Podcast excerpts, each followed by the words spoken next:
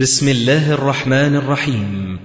تسجيلات السلف الصالح للصوتيات والمرئيات والبرمجيات. تقدم تفسير الجلالين لفضيلة الشيخ الدكتور محمد إسماعيل. الحمد لله رب العالمين. الرحمن الرحيم. مالك يوم الدين. والعاقبة للمتقين. ولا عدوان إلا على الظالمين. وأشهد أن لا إله إلا الله وحده لا شريك له. وأشهد أن محمدا عبده ورسوله. اللهم صل على محمد وعلى آل محمد كما صليت على آل إبراهيم إنك حميد مجيد. اللهم بارك على محمد وعلى آل محمد كما باركت على آل إبراهيم إنك حميد مجيد. أما بعد فنشرع بإذن الله تعالى في تفسير سورة التكاثر وهي السورة الثانية بعد المئة وهي سورة مكية آياتها ثمان. أخرج الحاكم عن عبد الله بن عمر رضي الله عنهما قال قال رسول الله صلى الله عليه وسلم ألا يستطيع أحدكم أن يقرأ ألف آية في كل يوم؟ قالوا ومن يستطيع ذلك؟ قال أما يستطيع أحدكم أن يقرأ ألهاكم التكاثر؟ وروى مسلم في صحيحه عن عبد الله بن الشخير رضي الله عنه قال أتيت النبي صلى الله عليه وسلم وهو يقرأ ألهاكم التكاثر؟ قال يقول ابن آدم مالي مالي وهل لك يا ابن آدم من مالك إلا ما أكلت فأفنيت أو لبست فأبليت أو تصدقت فأمضيت؟ وفي رواية له وما سوى ذلك فذاهب وتاركه للناس.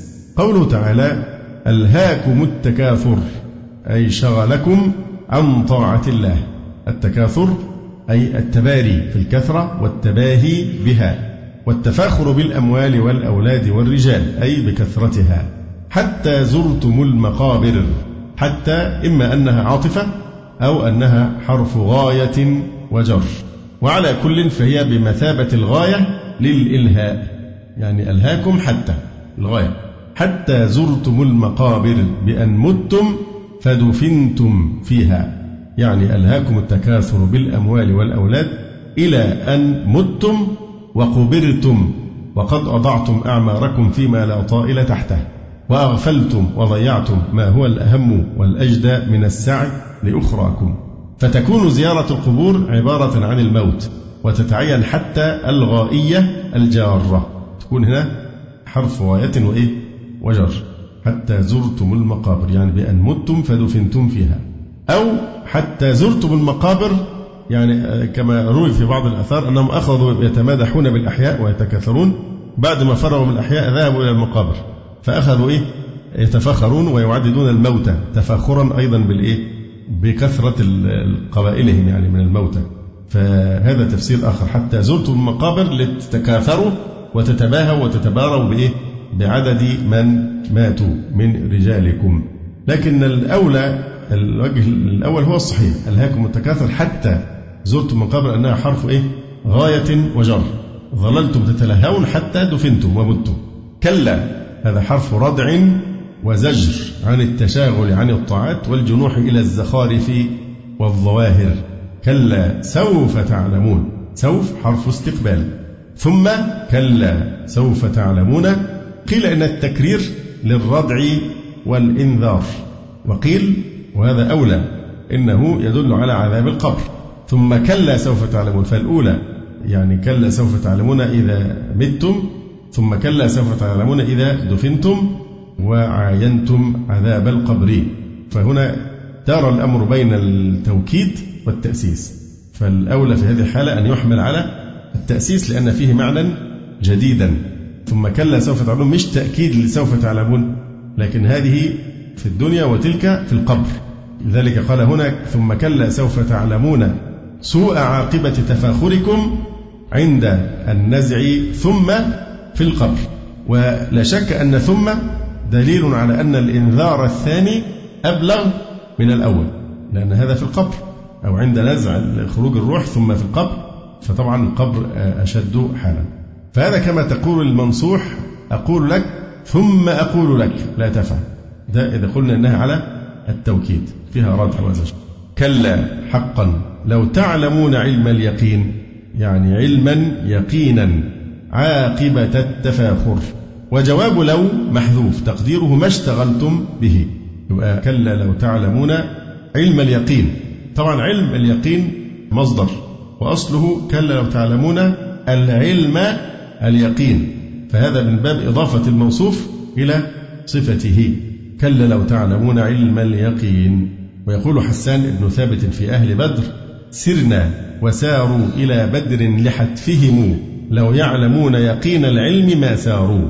فطبعا لو تعلمون علم اليقين يعني لو تعلمون علما يقينا عاقبة التفاخر والتكاثر والتباري والمباهاة. وهنا تم الجواب إيه بقى؟ جواب لو. انتبهوا لهذا. جواب لو إيه؟ فين جواب لو؟ بصوا كده في الصورة. أنا بسألكم عشان مش عايزكم تنسوها أبدا. أبدا. لأن دي بتتنسى. قولوا. ما جوابه لو؟ محذوف. طيب ما تقديره؟ ما اشتغلتم به. طب ليه ما يكونش لا ترون الجحيم؟ أحسنت إجابة جميلة جدا لا أدري نعم عشان ده قرآن ما ينفعش واحد يخبطها كده هو معظم الناس هتتخيل تتخيل كده بتقرأ السورة طبيعي جدا قد يتخيلون إن الجواب هو كلمة إيه؟ لترون الجحيم. يعني كلا لو تعلمون علم اليقين لترون الجحيم. يبقى كأن يقول لك دي ورا دي على طول أهي لو تعلمون علم اليقين لترون الجحيم هي الإيه؟ الجواب فانتبهوا هذا خطأ محض. انتبهوا لهذا أنا بركز عليه إنها بتتنسى. يبقى هنا ولدقة الجلال المحلي كلام في غاية الدقة. شوف بيقول إيه هنا. كلا لو تعلمون علم اليقين جواب لو محذوف تقديره ما اشتغلتم به ما اشتغلتم بالتكاثر. انظر لهذا الكلام وإن كان هذه من إضافة القاضي كنعان مش المحلي لكنها مهمة جدا. يقول وهنا تم الكلام. يبقى المعنى انتهى عند قوله إيه؟ كلا لو تعلمون علم اليقين. تم الكلام تماما لأن الجواب محذوف تقديره إيه؟ لما اشتغلتم بالتفاخر والتكاثر. يقول ثم استأنف مقسما. بداية كلام جديد لا علاقة له بجملة الشرط لو. انتبهوا ثم استأنف يعني كلام جديد لا علاقة له بما قبله. وهنا تم الكلام ثم استأنف مقسما. لترون الجحيم. دي جملة جديدة خالص. لترون الجحيم أي النار.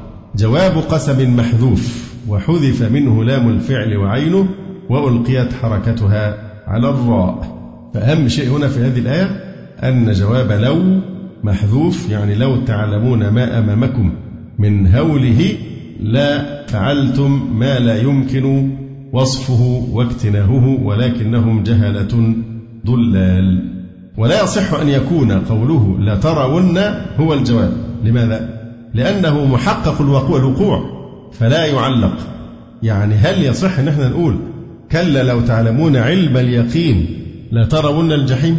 بمعنى مش هتشوفوا الجحيم إلا لما تعلموا علم اليقين؟ لما هو علم يقين أمر رؤية الجحيم ده محقق ولا معلق على شرط؟ محقق. فلا يعلق على شرط. عشان كده ما ينفعش كلمة لا ترون الجحيم تكون جواب الشرط في قوله كلا لو تعلمون علم اليقين. لكن جوابها إيه؟ لو تعلمون علم اليقين يعني في الدنيا هنا لإيه؟ لكففتم عن التفاخر والمبهاء والمكاثرة ونحو ذلك. أو لفعلتم ما لا يمكن وصفه واكتناؤه من الاجتهاد في العبادة وكذا وكذا. لو علمتم علم اليقين. ثم بدأ الكلام من جديد فقال لا ترون الجحيم فإذا ما يكون محقق الوقوع لا يصلح أن يعلق على شرط. فانتبهوا لهذا. لترون الجحيم ثم لترونها تأكيد عين اليقين. عين اليقين نصب على أنها صفة لمصدر محذوف أي لترونها رؤية عين اليقين. وصفت الرؤية التي هي سبب اليقين بكونها عين اليقين. يقول ثم لترونها تأكيد عين اليقين مصدر لأن رأى وعاين بمعنى واحد.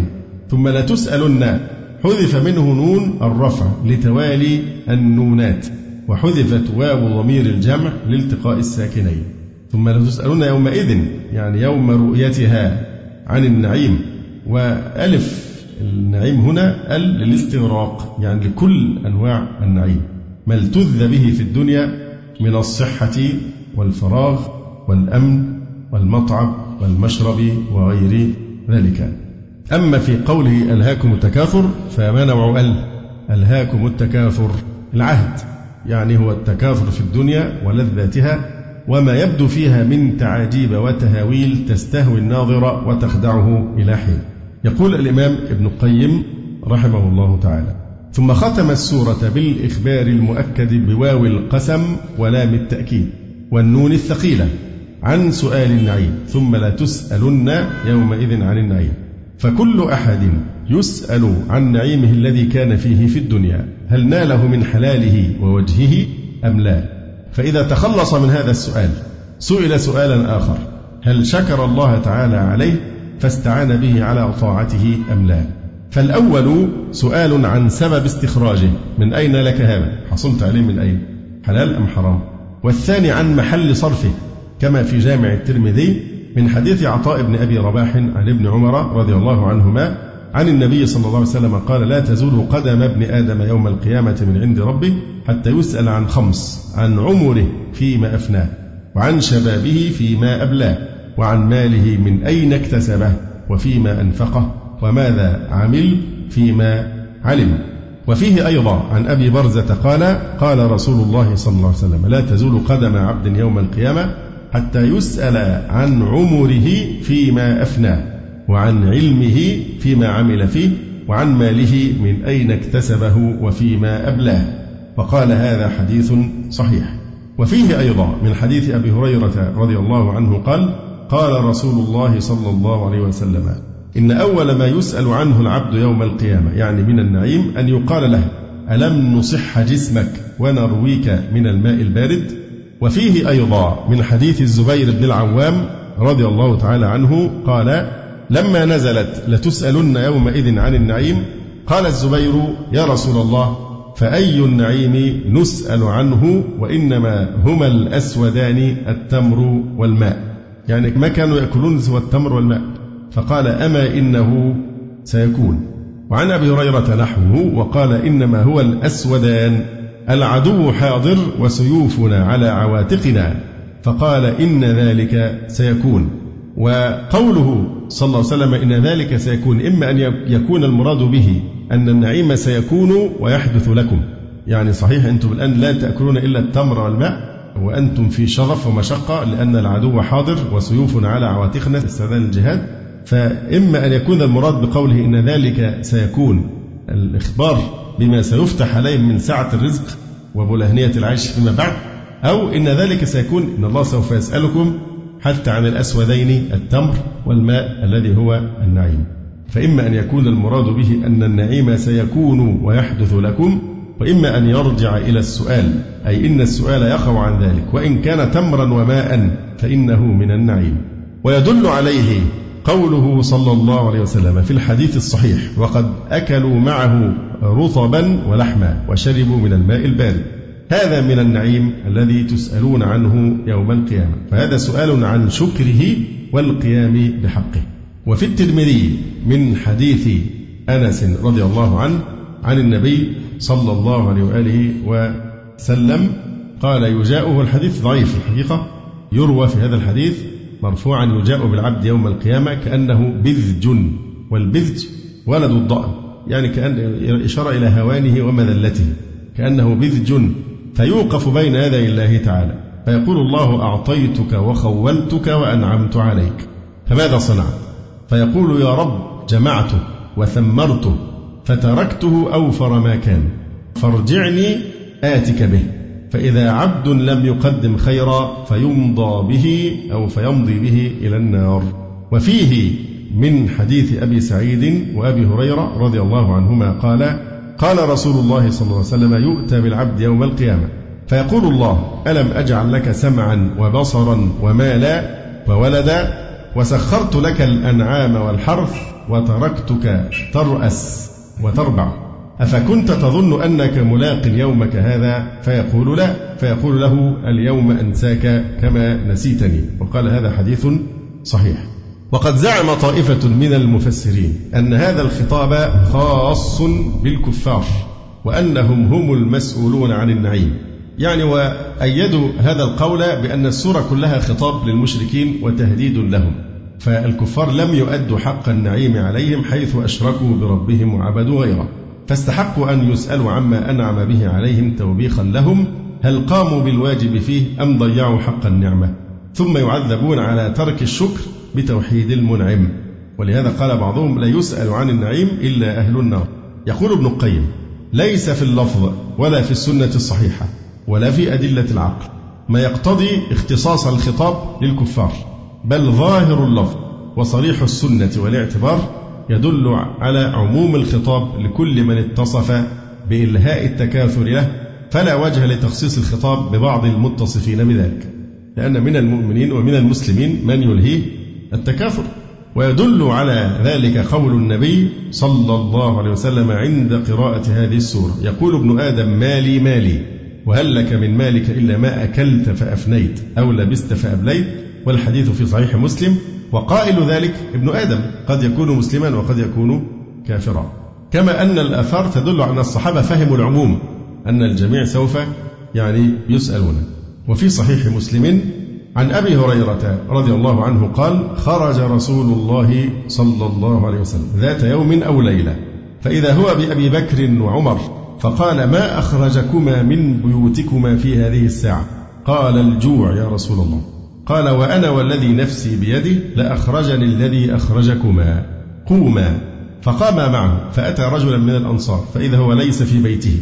فلما رأته امرأته قالت مرحبا وأهلا فقال لها رسول الله صلى الله عليه وسلم أين فلان؟ قالت ذهب ليستعذب لنا من الماء إذ جاء الأنصاري فنظر إلى رسول الله صلى الله عليه وسلم وصاحبيه فقال الحمد لله ما أجد اليوم أكرم أضيافا مني. قال فانطلق فجاءهم بعذق فيه بسر وتمر ورطب فقال كلوا من هذه. فأخذ المدية فقال له رسول الله صلى الله عليه وسلم إياك والحلوب يعني لا تذبح الحلوب. فذبح لهم فأكلوا من الشاه ومن ذلك العذق وشربوا. فلما أن شبعوا ورووا قال رسول الله صلى الله عليه وسلم أبي بكر وعمر والذي نفسي بيده لتسألن عن هذا النعيم يوم القيامة.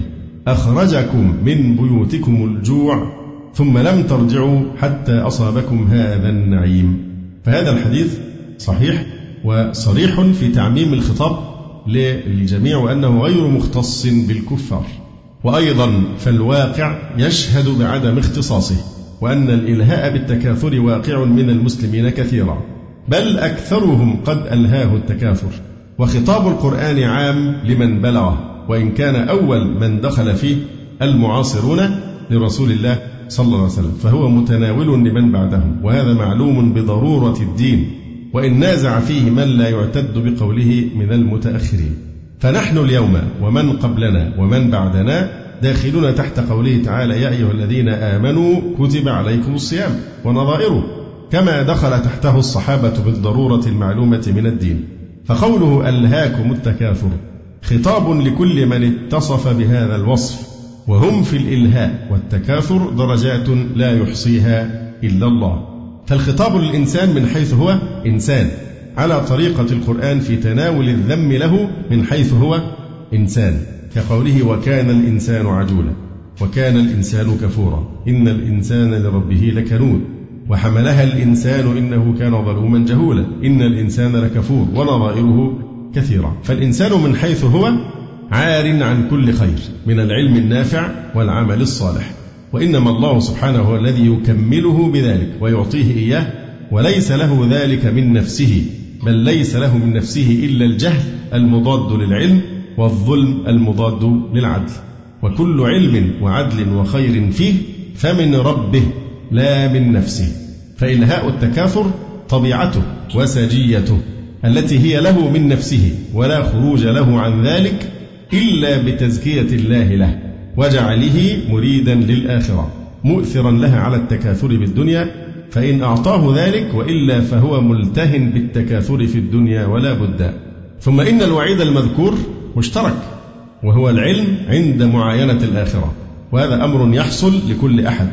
لم يكن حاصلا له في الدنيا ولا يخفى أن مثل هذه السورة مع عظم شأنها وشدة تخويفها وما تضمنته من تحذير الإنسان عن التكاثر الملهي وانطباق معناها على أكثر الخلق يأبى اختصاصها من أولها إلى آخرها بالكفار ولا يليق ذلك بها ويكفي في ذلك تأمل الأحاديث المرفوعة فيها والله تعالى أعلم. وتأمل ما في هذا العتاب الراجع لمن استمر على إلهاء التكاثر له مدة حياته كلها إلى أن زار القبور ولم يستيقظ من نوم الإلهاء بل أرقد التكاثر قلبه فلم يستفق منه إلا وهو في عسكر الأموات. وطابق بين هذا وبين حال أكثر الخلق يتعين لك أن العموم مقصود. وتأمل كيف جعلهم عند وصولهم إلى غاية كل حي زائرين غير مستوطنين. إقامتهم في المقابر عبر عنها بالإيه؟ بالزيارة حتى زرتم المقابر. بل هم مستودعون في المقابر مدة وبين أيديهم دار القرار. فإذا كانوا عند وصولهم إلى الغاية زائرين فكيف بهم وهم في الطريق في هذه الدار فهم فيها عابروا سبيل إلى محل الزيارة ثم منتقلون من محل الزيارة إلى المستقر. فهنا ثلاثة أمور عبور السبيل في هذه الدنيا وغايته زيارة القبور وبعدها النقلة إلى دار القرار. ثم يقول في قوله تعالى ثم لتسألن يومئذ عن النعيم قال محمد بن جرير يقول تعالى ثم ليسألنكم الله عز وجل عن النعيم الذي كنتم فيه في الدنيا ماذا عملتم فيه؟ من أين وصلتم إليه؟ وفيما أصبتموه؟ وماذا عملتم به؟ وقال قتادة إن الله سائل كل عبد عما استودعه من نعمه وحقه. والنعيم المسؤول عنه نوعان نوع أخذ من حله وصرف في حقه فيسأل عن شكره ونوع أخذ بغير حله وصرف في غير حقه فيسأل عن مستخرجه ومصرفه. وهذا آخر ما تيسر في تفسير سورة التكاثر. أقول قولي هذا واستغفر الله لي ولكم. سبحانك اللهم ربنا وبحمدك. أشهد أن لا إله إلا أنت. أستغفرك وأتوب إليك. وفي الختام تقبلوا تحيات إخوانكم في تسجيلات السلف الصالح بالإسكندرية. هاتف رقم صفر ثلاثة فاصل أربعة تسعة أربعة سبعة ستة خمسة اثنان. وتليفون محمول صفر عشرة واحد ستة أربعة واحد تسعة ثمانية صفر. والسلام عليكم ورحمة الله وبركاته.